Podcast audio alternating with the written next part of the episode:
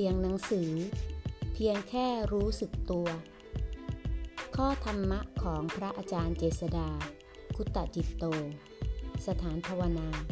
จอป่าบง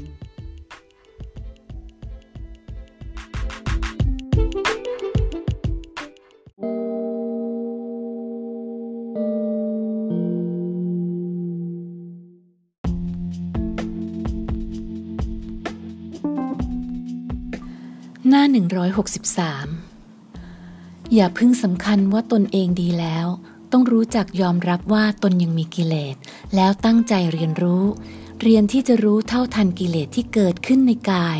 รู้จักระงับไว้ ไม่ให้ออกทางกายวาจา มองให้เห็นความจริงของมัน เป็นผู้มีความรู้สึกตัวที่เห็นกิเลสตน ดีกว่าที่จะเป็นคนดี ที่ไม่รู้สึกตัวเลยว่าตนยังมีกิเลส ความเปลี่ยนแปลงทุกอย่างในโลกนี้ เราจะไปบังคับให้เป็นอย่างใจเราไม่ได้หรอก ทุกสิ่งล้วนเป็นตามเหตุปัจจัย เพราะสิ่งนี้มีสิ่งนี้จึงมี เพราะสิ่งนี้ดับ สิ่งนี้จึงดับ เราได้แต่เพียงเป็นผู้เรียนรู้กระบวนการแห่งความเปลี่ยนแปลงนั้น ด้วยท่าทีของผู้สังเกตการ ด้วยความเป็นกลาง จึงจะไม่ทุกข์ไปกับความเปลี่ยนแปลงนั้น